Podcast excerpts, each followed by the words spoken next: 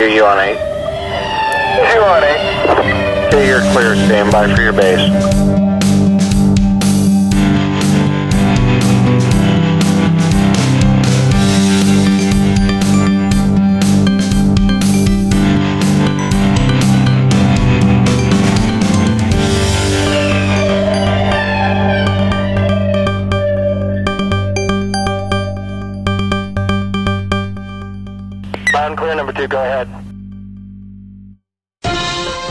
Welcome to the very first EMS Cast breaking news episode. I'm your host, Ross Orpit. Matt Mendez unfortunately couldn't be with us today as he is at the hospital working hard to fill in the gaps in coverage left by those forced to be quarantined by this unprecedented COVID 19 outbreak. Which brings me to our topic today. And what a doozy topic for our first breaking news episode. We brought on Whitney Barrett. to help us discuss what we need to know about this, how we can keep ourselves and our patients protected, and how we can continue to take great care of our patients during these special times. Dr. Whitney Barrett is currently on the team organizing the Denver Health Emergency Department response and preparedness to the COVID 19 outbreak. In addition, she serves on the Federal Disaster Response Team, DMAT, and was deployed as the medical officer caring for those returning from Japan who had been on the Princess cruise ship when it was struck by COVID 19. She is also a EMS fellowship trained physician. She's the medical director for the Denver Health School of Paramedicine, the medical director for AMR Denver and Golden, and she is the assistant medical director for the Denver Health Paramedic Division. Whitney, welcome to the podcast. Thanks so much for having me. I'm super excited to have you on today. It's March. Spring is right around the corner. The sun's coming out. We have some 60 degree days. People are getting out, having large picnics together. Concerts are happening. Everybody's going out to their favorite restaurants. It's just like, what a day to be alive. Oh, right? Okay, so that is a little tongue in cheek. I actually brought you on here to discuss the fact that most cities have closed everything down and nobody's allowed to hang out with anybody anymore. I know it's weird world we live in these days.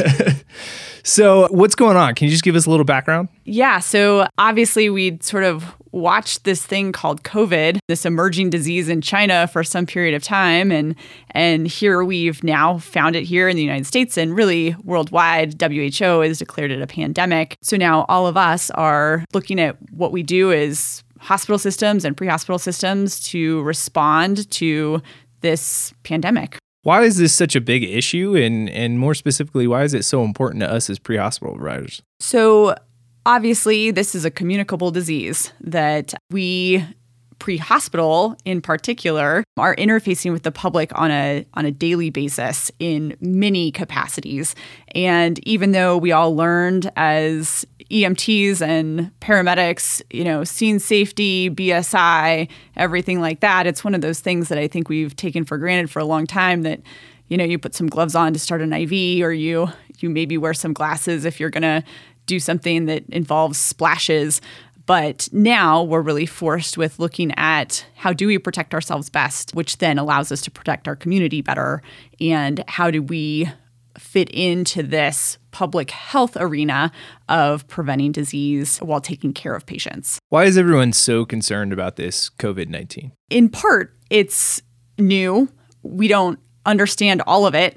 Unlike most of the diseases we take care of, where we've studied them and understood them for years, this is the first time we've experienced it, which has impacts that are far reaching that include our understanding of the pathophysiology of it, how patients present with it, and also just the simple fact that we don't have immunity to this disease. And so the impact of this disease up front, which is what we're experiencing, is much more far reaching than what we usually experience with the regular flu, because there's a large population who's going to have immunity or some immunity to diseases like that. Can you talk a little bit about the signs and symptoms of COVID? Sure. So I think it's important to talk about the signs and symptoms, which has caused a lot of problems with this disease because it looks like most of the viruses that we have blown off for years because they don't seem to cause as many problems. And so the early symptoms are sort of your general infectious symptoms, fever, malaise, you know, maybe you have sort of URI or influenza like like symptoms which makes it really difficult as we're in the field picking out patients that might be a COVID patient versus a flu or a rhinovirus. What we've seen from sort of other communities like China and Italy, who have been more severely impacted than we have been so far in the United States, is this progression of the disease from sort of those vague infectious like symptoms to developing a fever. And it seems like at some point, most people with COVID develop a fever. However, while there's been a lot of emphasis placed on, well, do you have a fever or not? It's not actually that helpful, as in a lot of places, only 40% of people present with fever with their first presentation. Yeah, I think the study I looked at, 40% presented with a fever, but something like 80 to 90% developed a fever throughout their hospitalization. An important distinction that when you see them, they may not necessarily have developed that fever yet. Yes, and I think it's super important. I think we've talked a lot about fever as it relates to this disease, and you can't really lynch it with needing to have a fever to diagnose it. What about the other symptoms like the URI symptoms? Yeah, so depending on what you read and from whom you read it, cough seems to be a big component of these symptoms. Things like runny nose seem to be less commonly seen with it, but I think the safer thing to do is to just consider that general gestalt you get from people than you when you talk about the influenza like illness that involves a lot of malaise things and and subjective fevers and whatnot is sort of the the bucket that we use to catch this patient population rather than specific symptoms. Kind of those flu-like symptoms. Although from what I've read it seems like GI symptoms are are less prevalent as well too. Yes, GI symptoms seem to be less prevalent. There's some stuff that I've read that younger people early in their course have some diarrhea maybe, but it's all hedged in maybe possibly early and so I don't think it's it's anything that's a major component of this disease by any means. So, who's at risk for this, and particularly who do we need to worry about getting super sick from this? Our biggest populations that are at risk are older people, and depending on what you look at, that's the cutoff is age 60 or 65. And then patients who have comorbidities such as diabetes, cardiovascular disease, chronic pulmonary diseases, immunosuppression, sort of those catch alls that we frequently think about as being higher risk patients. What about the young? The young seem to be less impacted, and actually, children seem to not have significant complications related to this disease. Certainly, there are descriptions of kids that end up on ventilators and whatnot, but the last I heard, which this information changes all of the time, uh, but there have not actually been documented deaths in a child under the age of 10 at this point, and similarly, very low numbers of significant complications in sort of the teenage age population.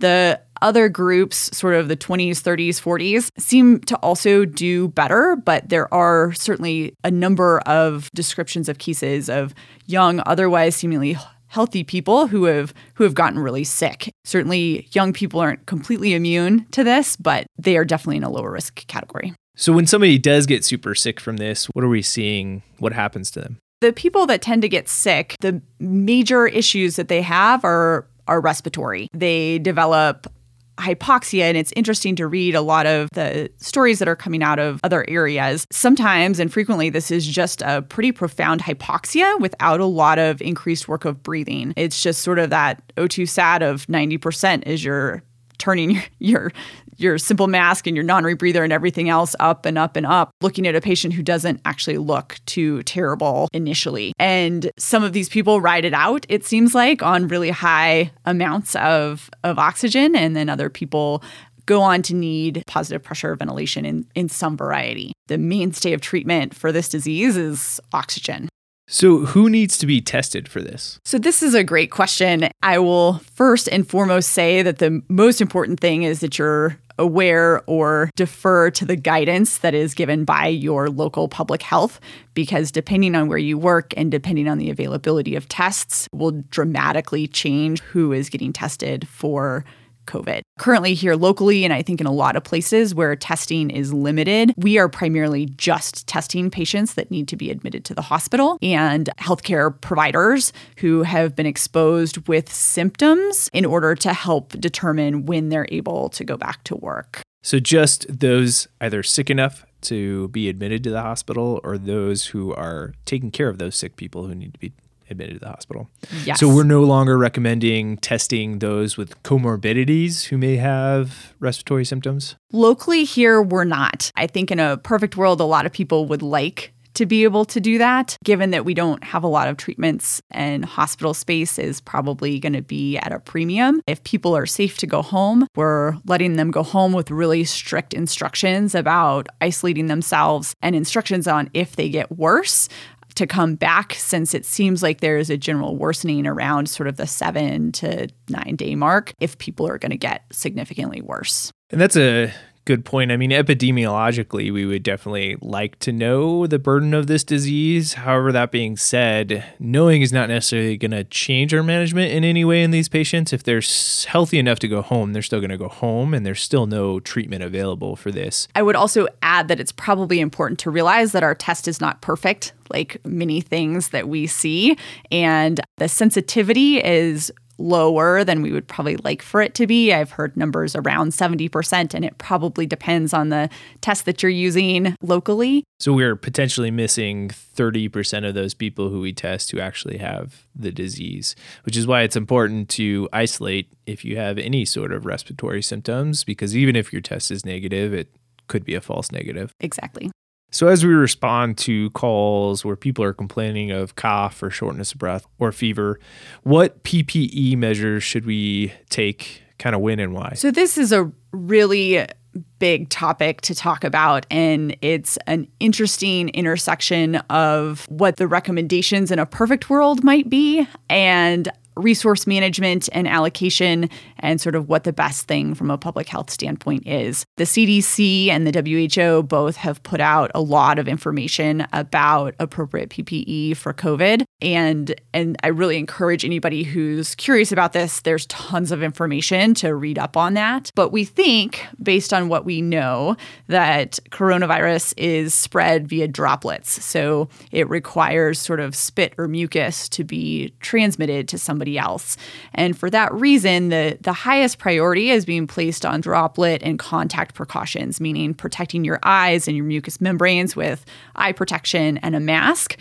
Is, as well as sort of protecting your clothes. And that's more for transmission of disease to other places and other locations once you're done taking care of patients. And so that is the mainstay of the currently recommended PPE. There's a lot of talk about N95s and other respirators. Currently, the recommendations are to just use those when you're doing an aerosol generating procedure. That distinction is important, and part of that helps us preserve our PPE for as we're seeing people that are sicker or might need more aerosol generating procedures. What are aerosol generating procedures? The common ones that we think about, especially pre hospital, would be nebulizer treatments and non invasive positive pressure, so CPAP, as well as intubation. In the emergency department, we've switched from using nebulizers to actually using MDIs um, or inhalers because it's my understanding they have similar efficacy in the treatment of COPD and asthma exacerbations. Are there any talk of switching to those on the ambulance? So, there has been talk about it, as we've seen with a lot of things related with this disease you know, initially the recommendations were that everybody needed to be in an N95, but then you put everybody in an N95 because that's the safest thing. And then you get low on N95 masks. And so then you have to think, well, is that the best thing to do? Because when you really do need it, you no longer have it. Exactly. And so we're seeing sort of similar shortages now as everybody has sort of done the same thing in their hospital setting of not doing nebulizer treatments anymore and just doing MDIs, that there's probably, and we can anticipate probably a shortage of MDIs as well, which then also makes it really hard to get those on the ambulance, as we know, especially since frequently they're not reusable if those patients are on contact and, and droplet precautions. Yeah, I think in the emergency department, we've talked about this as well. If I have a patient with a COPD or asthma exacerbation and I am not suspecting COVID, then I should still start with a nebulized treatment to save those MDIs for those patients who I do suspect COVID and we really do want to prevent from aerosolizing any virus. Absolutely. This amount of resource scarcity is something we're not frequently faced with in the United States. Yeah.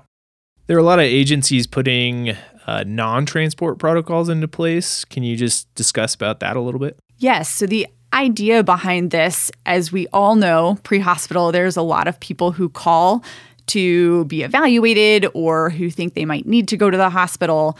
And as this disease becomes more prevalent and community spread, transporting patients who don't need to come to the hospital or definitely don't need to come by ambulance is a benefit from a public health standpoint. Many places have put in very strict sort of non transport protocols, and here ours involves age less than 60, lack of comorbidities, normal vital signs to screen out patients that are lower risk for having significant immediate complications. It doesn't mean that they can't still go to the hospital, but our recommendation is that they stay home or if they decide to go that they go POV instead of then contaminating or potentially contaminating a whole ambulance and a crew. Now is this from any sort of illness or just like COVID suspected or respiratory illnesses? Great clarification. Yes, so this is specific to that bucket that we talked about before that is this infectious respiratory illness patient. Is there any work here or around the country at kind of a dispatch identification of this and even not even sending an ambulance on some of those calls? Yes. I can't speak for what agencies are doing elsewhere. We certainly have put into place a number of things from our dispatch to try and identify patients who again, fall into that bucket of being concerning for COVID or this undifferentiated respiratory illness so that our people, when they go into the home or start engaging in these patients, with these patients that they're protected and they they have the appropriate PPE on. The flip side of that obviously is that we don't want to have everybody go in and all their PPE for the, you know, MVC that that doesn't need it. It's part of a resource utilization. We have had some challenges with this because it is such a broad category of patients and sort of hits in your respiratory dispatch code and your sick patient dispatch code and and a lot of other crossover. But I think important things if you do respond to that call is downing appropriate PPE before you arrive on the call. And that will likely be dictated by your particular agency, but at the minimum, droplet with a surgical mask and goggles and contact precautions.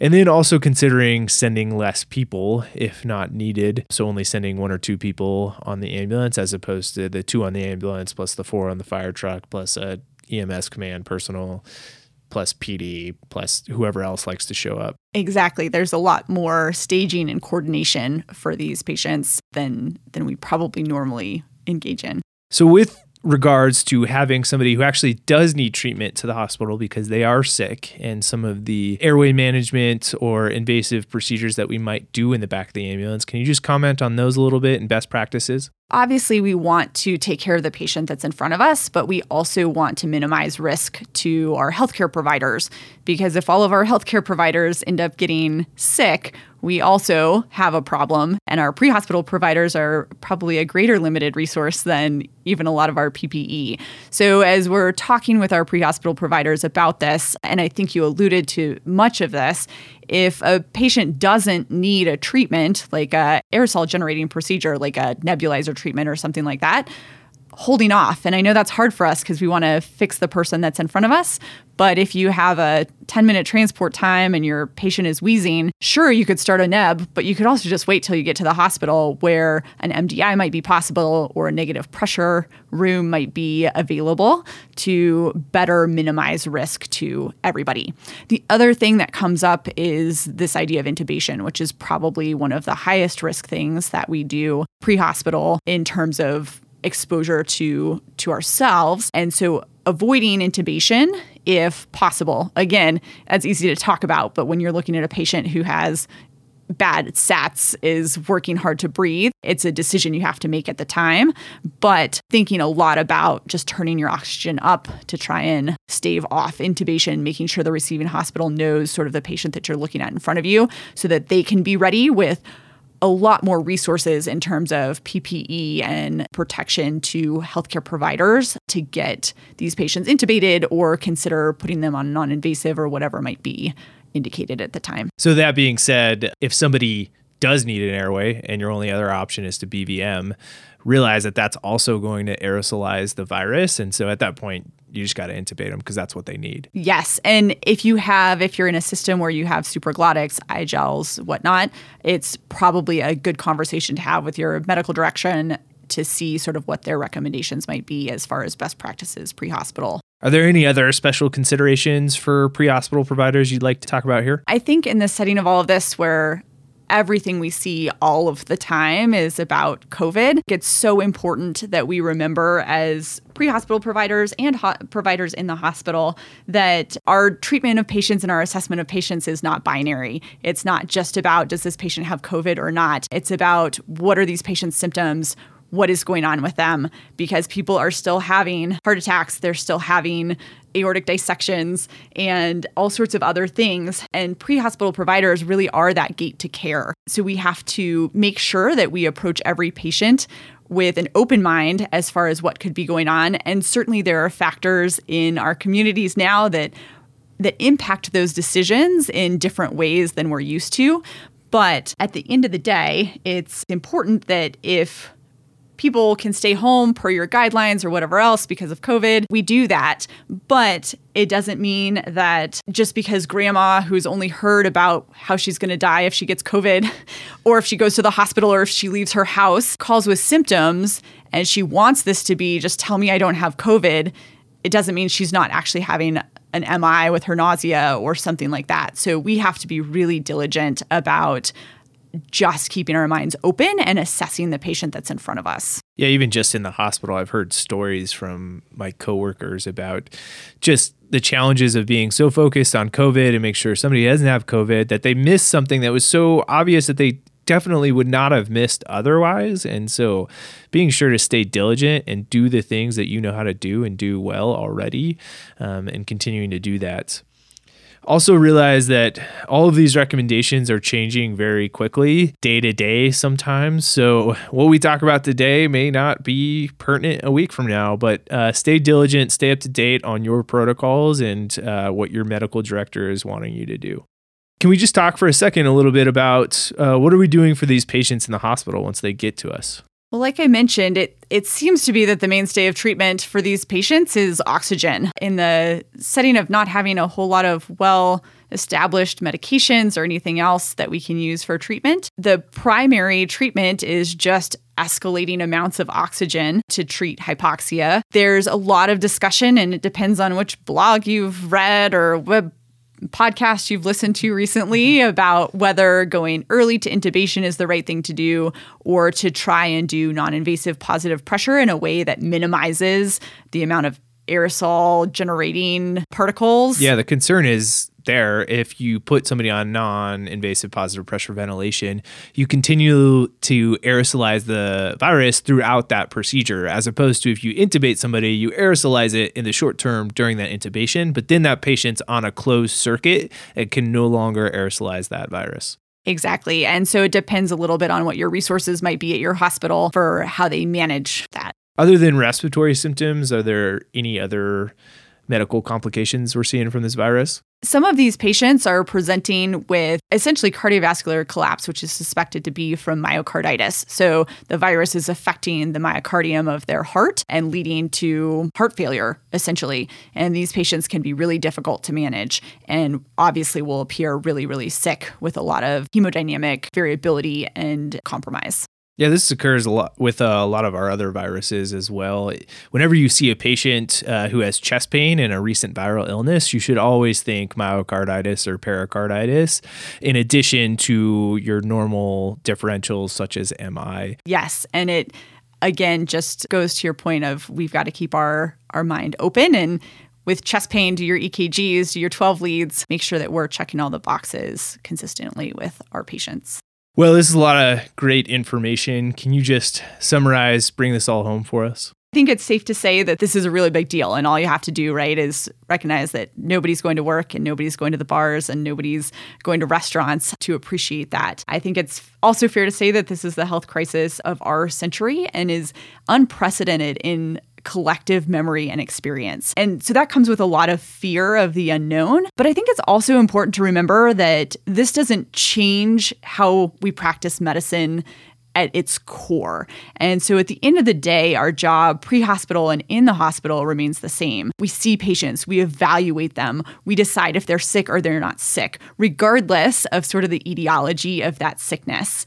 And we do the right thing for them. We rely on those things that we know and treat them according to their presentation. Despite sort of all the hype and information that is swirling around us, I think we know how to take care of patients. And I think it's really important in this time of the unknown and the fear to really rely on that training because it will take us a long ways.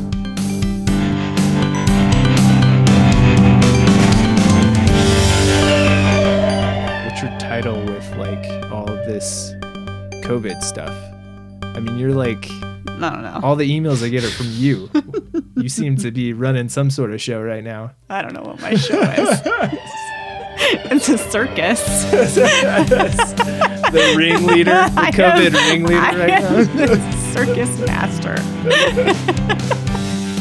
Does that count for a title? All right.